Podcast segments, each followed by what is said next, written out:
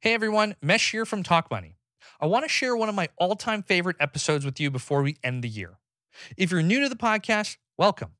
We're excited to bring you season three on January 13th. We've all seen the hardships the restaurant industry is enduring this year. Today, we're sharing a table for two from season one. Running a restaurant is hard under normal circumstances. And in this episode, we discover all the intricacies that go into starting and running a successful restaurant. I hope you enjoy.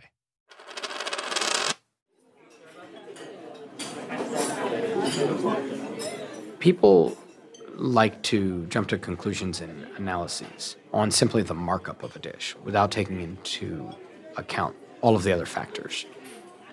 I'm Mesh Lakhani, this is Talk Money, and that's Gabriel Stulman, a restaurateur with several successful New York restaurants to his name. I've been asking him how he prices his menus, and I seem to have hit a nerve. You know, somebody says there, oh, he's selling this bottle of wine for $50. I can get that online for 10. What's your point? That I'm charging a $40 margin?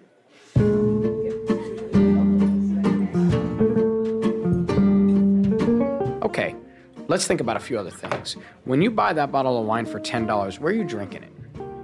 At home. Where are you drinking this? Did you have to do the dishes? Did you have to open it up? Do I have nicer wine glasses than you? Am I playing a stereo? Like, you're not paying for the wine. And that, like, you're not paying for the steak. That is part of what you're paying for. But the thing is, is I don't have a line on the bill that says rent. I don't have a line on the bill that says labor. I don't have a line on the bill that says utilities. I have a line on the bill that says steak. The steak covers my insurance, my rent, my silverware, the fact that we broke three glasses today and we're gonna break three more tomorrow. It covers the handyman, it covers the toilet paper, it covers the candles. We're charging you because you came to dinner here.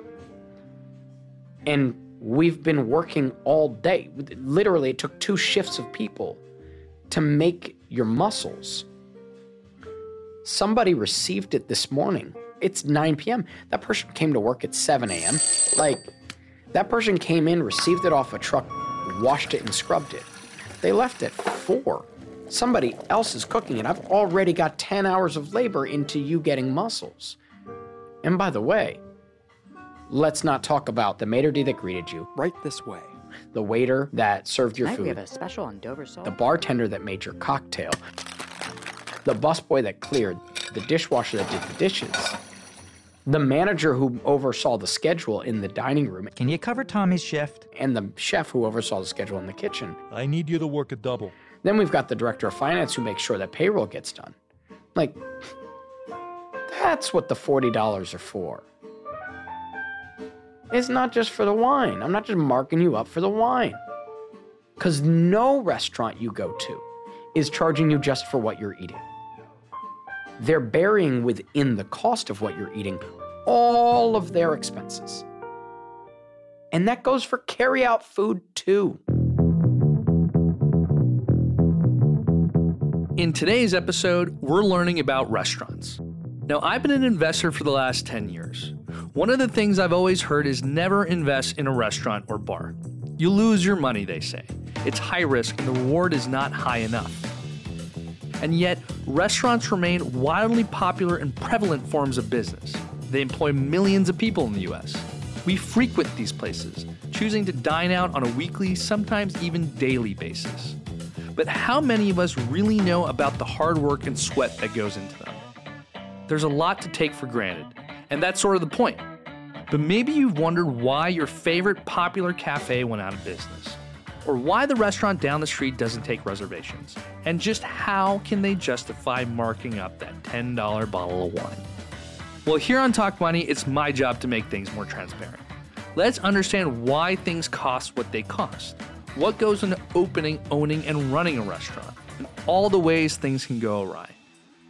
To help me, I'm leading on this gentleman. So my name's Eli Chait. I grew up in Los Angeles in a restaurant family. Restaurant family doesn't even cover it.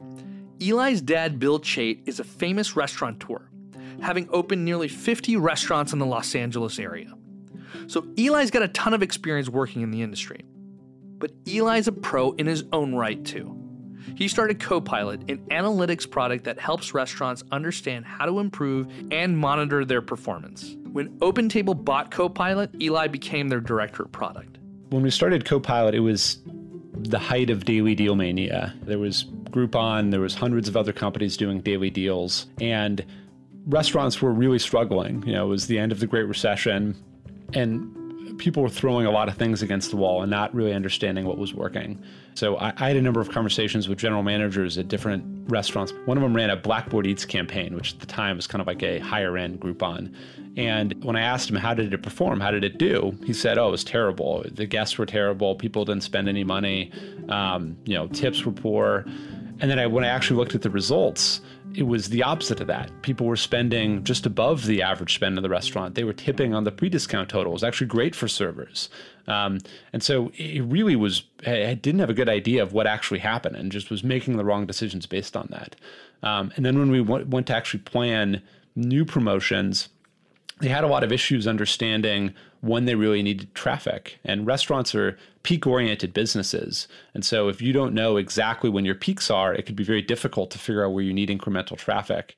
You know, the fact that I got that wrong, you know, they were wrong what time they started getting busy, it meant that, again, they were making the wrong decisions about marketing.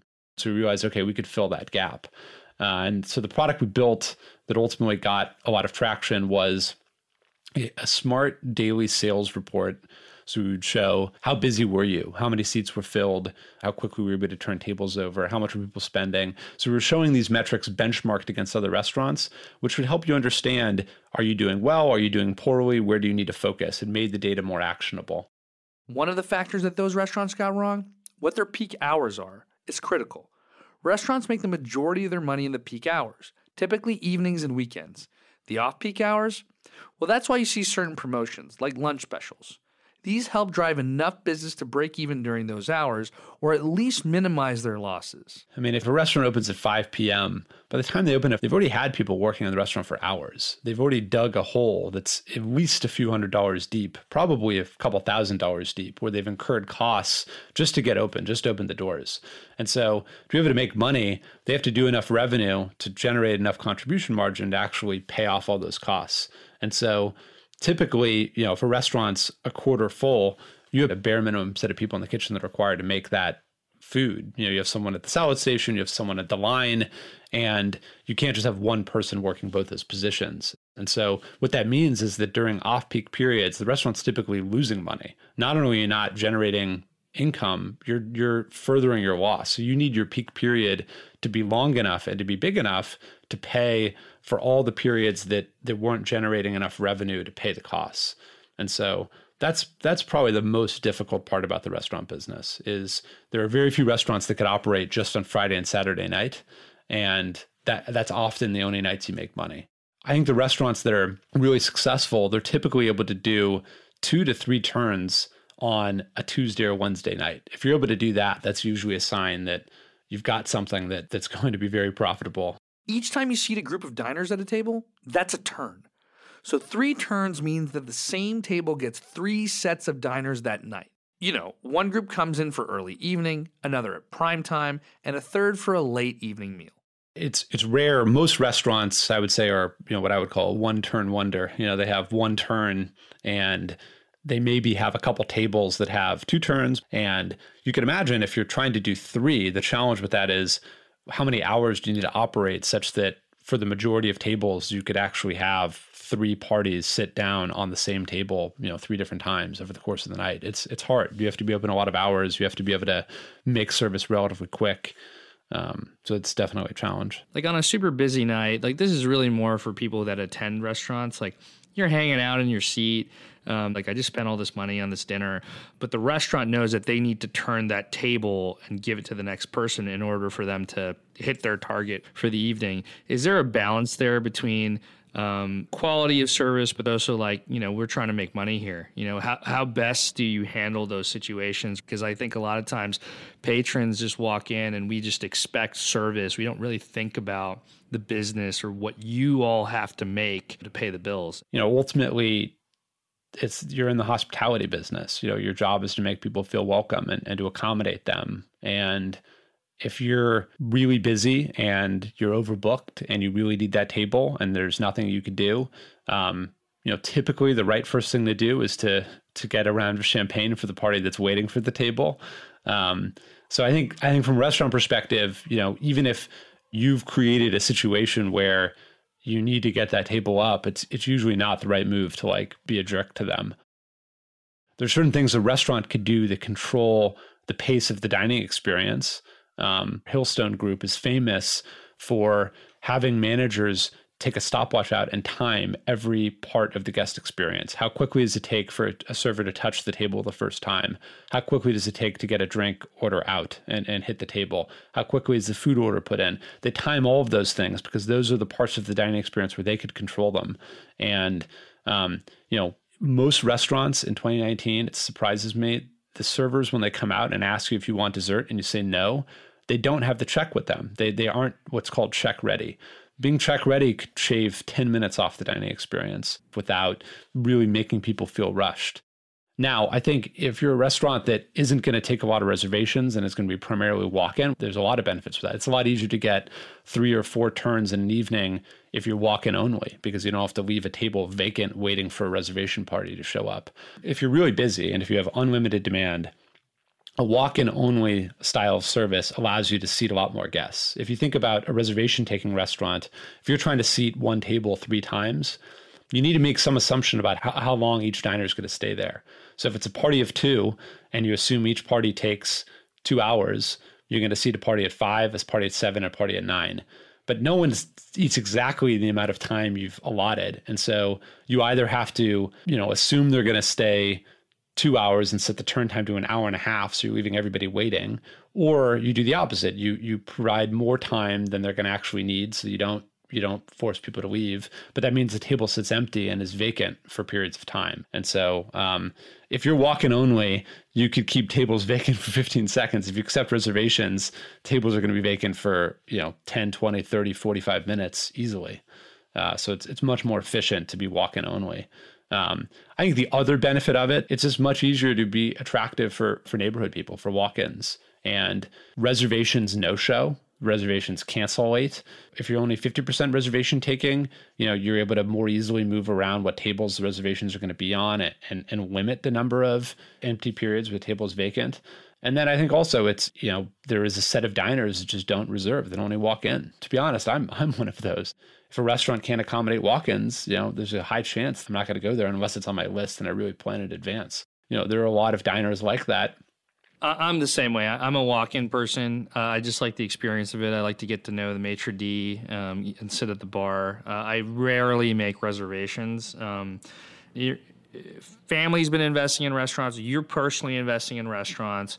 Um, an investment in a restaurant you know, what do you look for when investing in a new restaurant? The main thing I focus on is you know, is this group capable of, you know, creating a great restaurant? Do they understand what all the elements are of a great dining experience? Are they capable of executing service? Are they capable of building teams? You know, building teams is really important.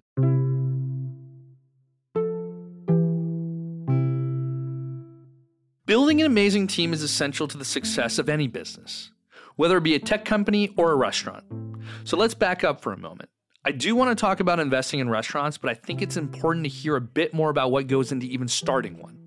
There's location, concept, build out, hiring, and finding the right talent. And that brings us back to Gabriel Stulman, who you heard at the beginning of the episode. His experience can give you some idea of the minutiae involved. When he arrived in New York City in 2003, he was a nobody. And so it took me a while to get a job. I hustled my way in. I schmoozed. So at one point, I, I had three jobs. I was bartending three nights a week at Hearth Restaurant. I was bartending three nights a week at a restaurant in Tribeca called Pace.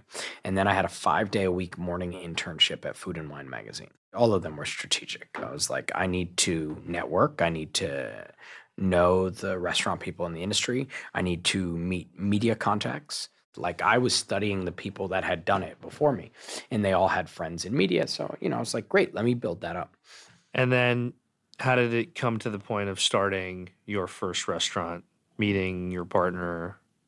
So at that restaurant, Pace, I was the head bartender, and the executive chef was a guy named Joey. And Uh, that restaurant went out of business. And when that restaurant went out of business, uh, the chef was out of a job. I was out of a job. And we were looking at each other, and it was, all right, well, fuck it. Let's do our own thing. So I started riding around the city looking for places for rent. What did you know about at this point about starting a restaurant? Jack shit. You didn't know how much money you needed. You were had just no looking idea. for a space. Looking for a space. Got it. Had no idea. I'd never even managed anyone or anything. I had never hired anybody. I had never interviewed anybody. Never written an employee handbook. Never used accounting software like QuickBooks. I had never managed a checkbook. Never started payroll. I had never processed payroll. I had never formed an LLC, corporate taxes. I had never even looked at an operating agreement in my life. I had no clue. All you knew is that you guys needed to find a space. All I knew is I'll figure it out.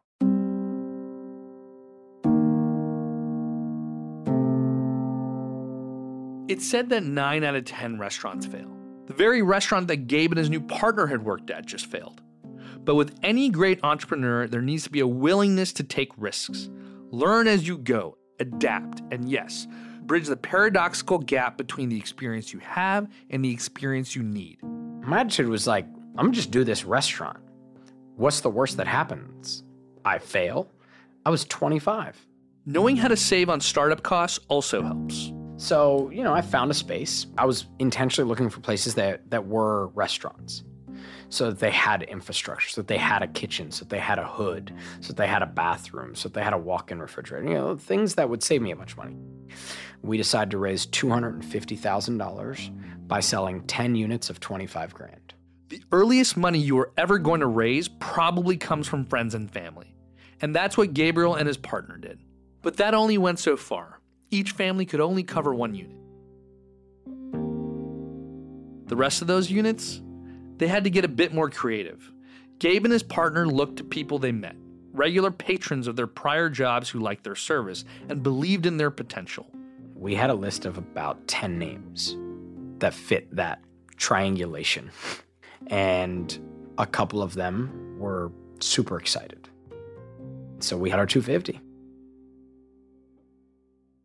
And where does that $250,000 go? Well, that's why Gabe created a pro forma. A pro forma is a model that breaks down your projected revenue and expenses in multiple scenarios. It's an educated guess on how your business will operate within industry standards. To create a pro forma, you know, we looked at business plans of our past bosses and we got an Excel spreadsheet and we made projections. And a lot of that has become much more of a scientific method that I use now. But then a lot of it was shooting from the hip. It was, okay, this is how much we're going to sell the appetizers and the entrees for. All right, we're going to have this many seats. I think everybody's going to order one app and one entree. And I think I'm going to turn the tables twice on Friday and once on Monday. Now I have an idea of how many seats I have and what the average spend per person will be. This gives me a sense of revenue. We know what he's capable of with food cost because he was a chef. We had ideas of what businesses thought were successful beverage costs. We knew what a target labor cost should be.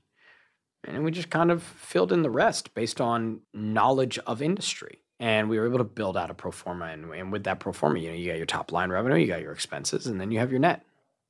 And we sat there and we said, all right, if we achieve this net, what percentage of the net do we need to offer our investors for their $25,000?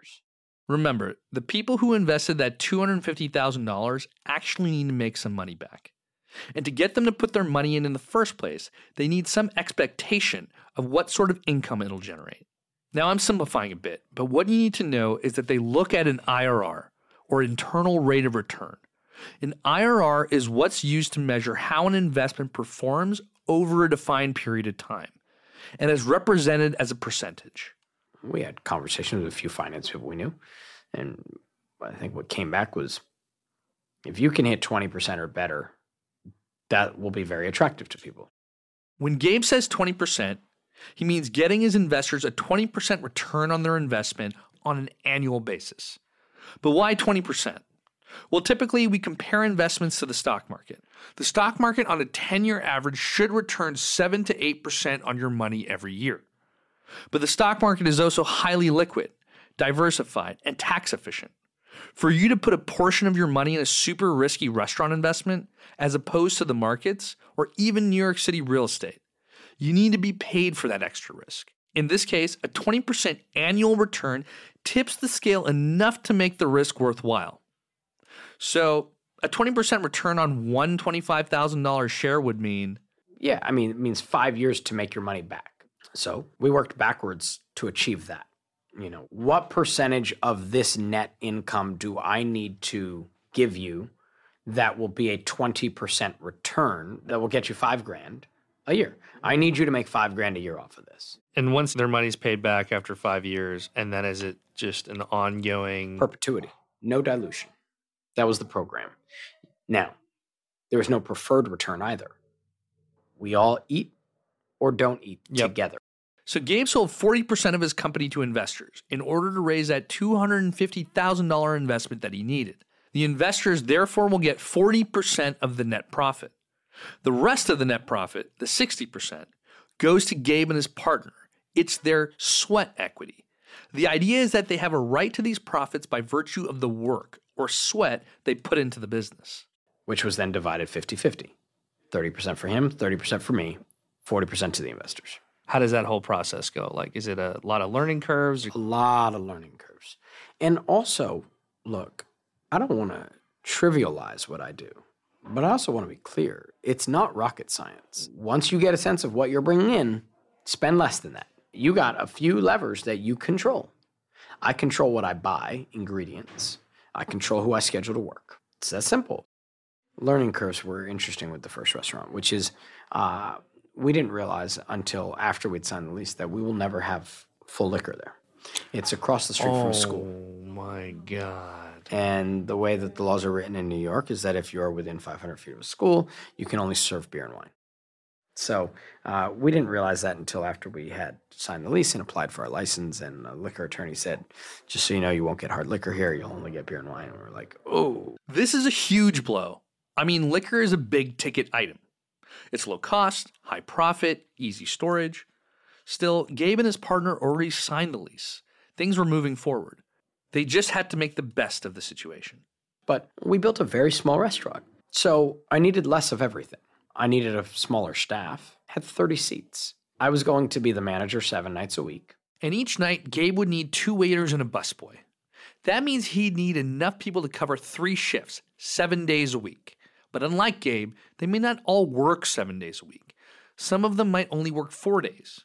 So he settled on hiring a rotating staff of three waiters and two bussers.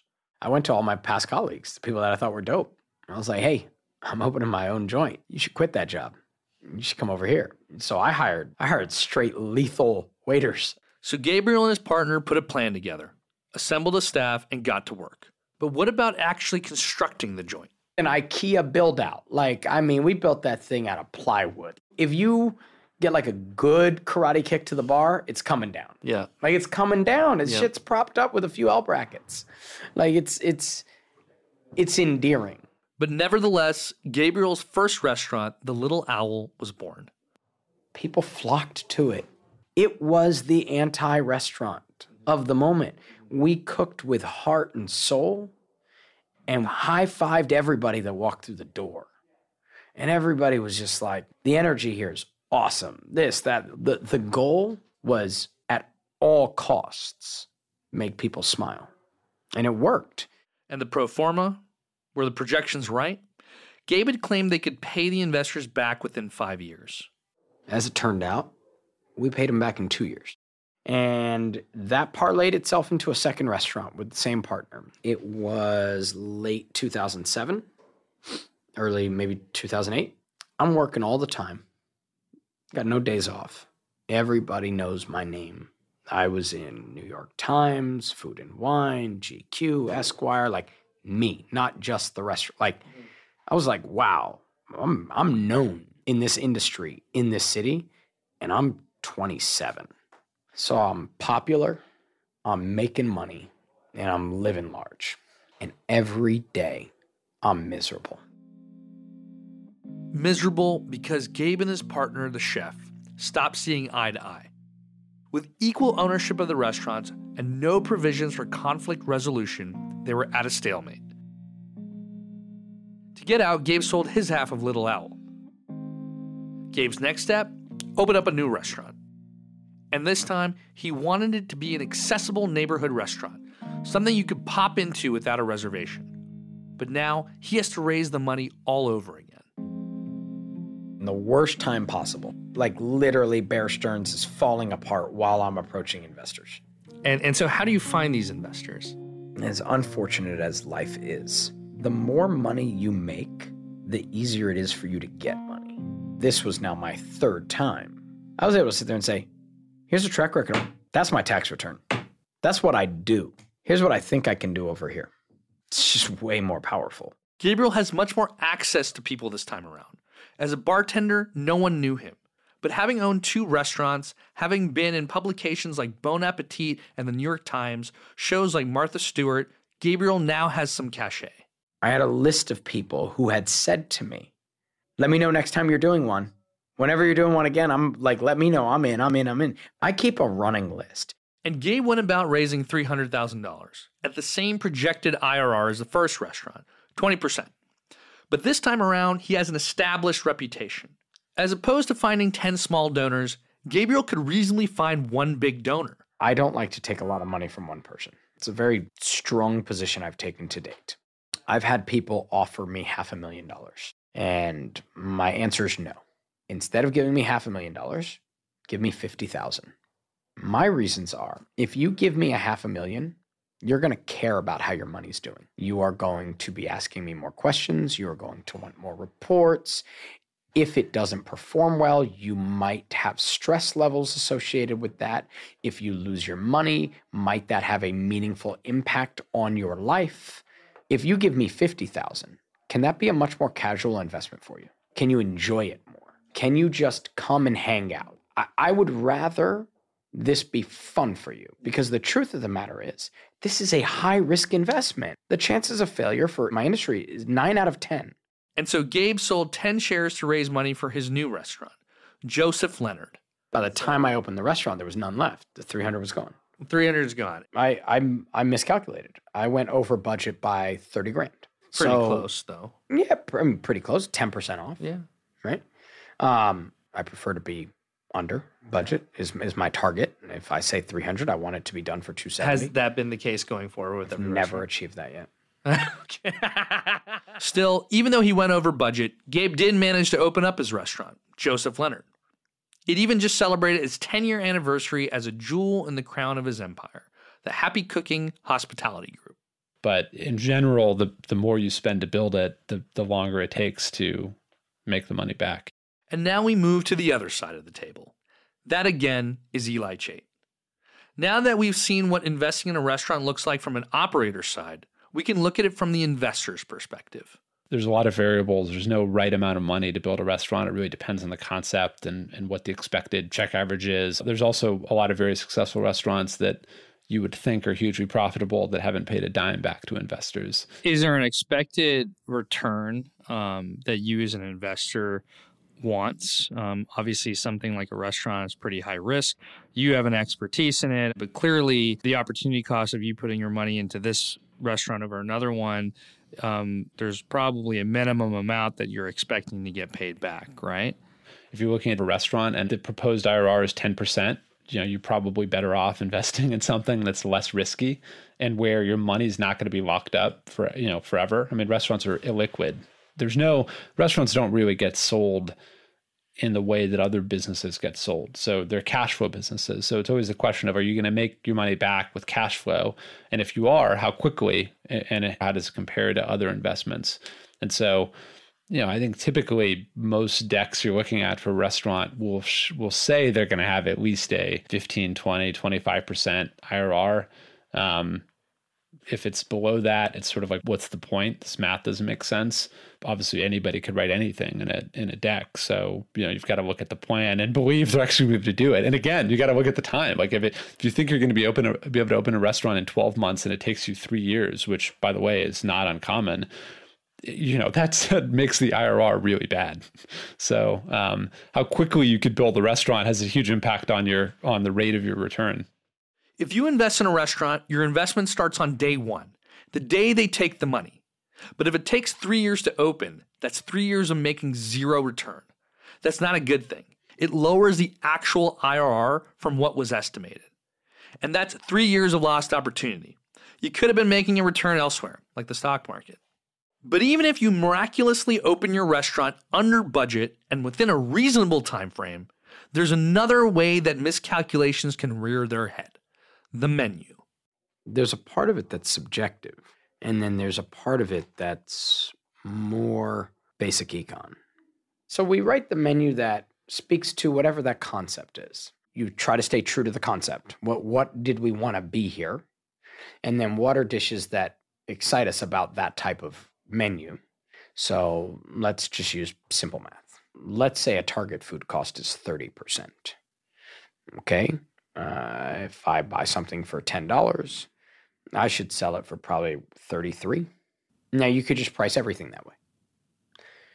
There are other thoughts, which is price some things that are lower and some things higher. And you make those decisions based upon the more expensive the cost is to you. Right? So maybe my lobster, I'm selling at a 50% cost. Because maybe the lobster costs me $20 and I'm going to sell it for 40. But maybe my chicken, I'm making at more like a 20% cost and I'm making a greater margin. And so you want your total cost to land at 30% or better. And the ways you achieve that is then once you start operating, then you have to look at your item sales trends. If my most popular dish is the dish with the highest cost, then I'm going to have a high cost. That might be okay though, if it's dropping the most dollars, right? You know, if the most popular dish is the lobster, great. You know, like fuck the cost. It works. Generally, that's not the case. Generally, the most expensive item on your menu is not the biggest seller. It's uncommon.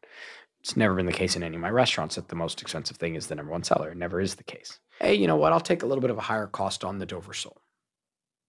Let's sell it for less than the short rib, you know, because I don't want to have a $60 fish on my menu. So there's those things. There's also just like market analysis, which is something that I'm constantly doing. But at a certain point, you look at a menu and you're going to feel it's expensive. And at a certain point, I'm going to look at a menu and I'm going to feel it's expensive. And I try my best to stay in tune with what I think the general populace would think. Even if your menu is fine and well balanced, there are plenty of other issues that might sink a restaurant. The very reason you love one restaurant, a romantic setting, might pose a huge challenge. Perla on Minetta Lane. I thought we had an awesome restaurant. I thought the location was a problem. It's a super tiny, quiet street. You know, one street lamp, all these things that make it amazing and romantic. They also mean that it has no foot traffic. Then, of course, a restaurant might seem too special, too stellar for frequent visits. The reputation of Perla was sterling, but I think people began to think of Perla as a special occasion restaurant. Perla's where you go when you've got a birthday. Perla's where you go when you've got an anniversary. Perla's where you go when you want to ball out. It was our most expensive restaurant. They felt like it was delicious, but like, when do you go back? Gabe ended up finding a new location for Perla, kept the same team, and rebranded it as Perla Cafe, a more casual Italian restaurant. It worked for a little while, but business started falling off again. And I became convinced that the problem with Perla Cafe was simply that it was an Italian restaurant in a neighborhood full of Italian restaurants. And I thought, you know, find a landscape that's not saturated or find another concept. Do I want to lose this whole team and this lease? Like, I'm plugging holes of losses out of my personal bank account. I can do that for a few months. I can't do that for perpetuity. Gabe ended up shutting down Perla Cafe and pivoting the space to an entirely new concept called Fairfax in 2017. And I'm super grateful. Every now and then, when you throw a Hail Mary, it gets caught. Most of the time, they don't. Could someone of less means and reputation make the same moves as opposed to just shuttering? It's hard to say. and sometimes it just doesn't make sense to keep going at it at all. Take Montmartre, which Gabe shuttered in 2016. A bad location was part of the problem, but there were other issues. Layout. It's the only restaurant that I've ever built where the kitchen was in the basement. It made it hell on the staff. Every time you needed to pick up a plate of food that was ready, you needed to run downstairs. Anytime you needed to clear a table, you needed to run downstairs. People were doing flights of stairs all night. And I think a lot of people's first impression of Montmartre was that it was not good. We changed chefs twice there. That's Montmartre. I've done the postmortem on that. We failed. So, yeah, even successful people like Gabe Stulman get things wrong, including execution. Hell, even a megastar like Gordon Ramsay has closed down a restaurant. If you look for a commonality, though, it isn't that satisfying. Not enough demand, or your costs are just too high, and no amount of demand is going to fix it. The restaurant business is incredibly complicated. That again is Eli Chait, our restaurant analytics expert. There's all the stuff that happens in the background. The average restaurant is getting hundreds of paper invoices on a monthly basis and sending out hundreds of paper checks on a monthly basis.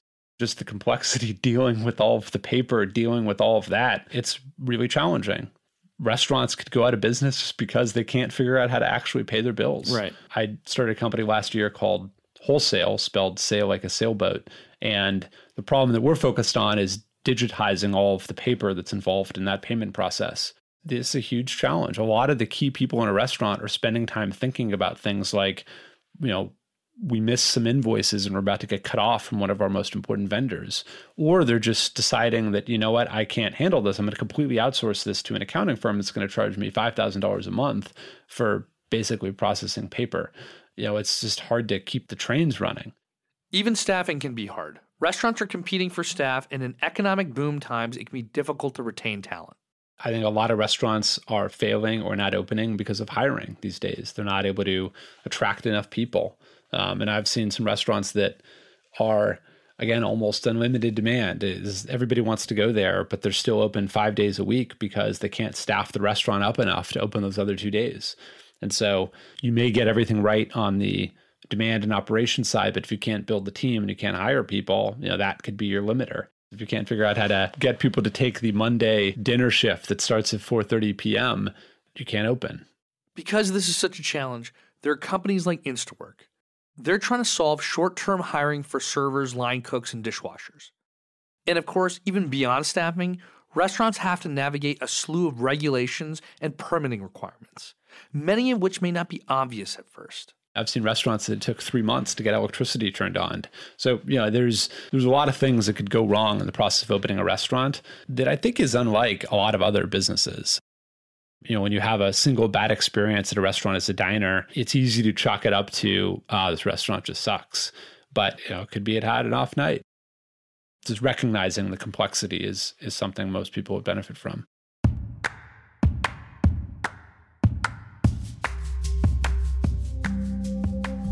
This episode just makes it all the more clear that restaurants need and deserve government assistance until they can fully reopen. I truly hope things get easier for the restaurant industry next year.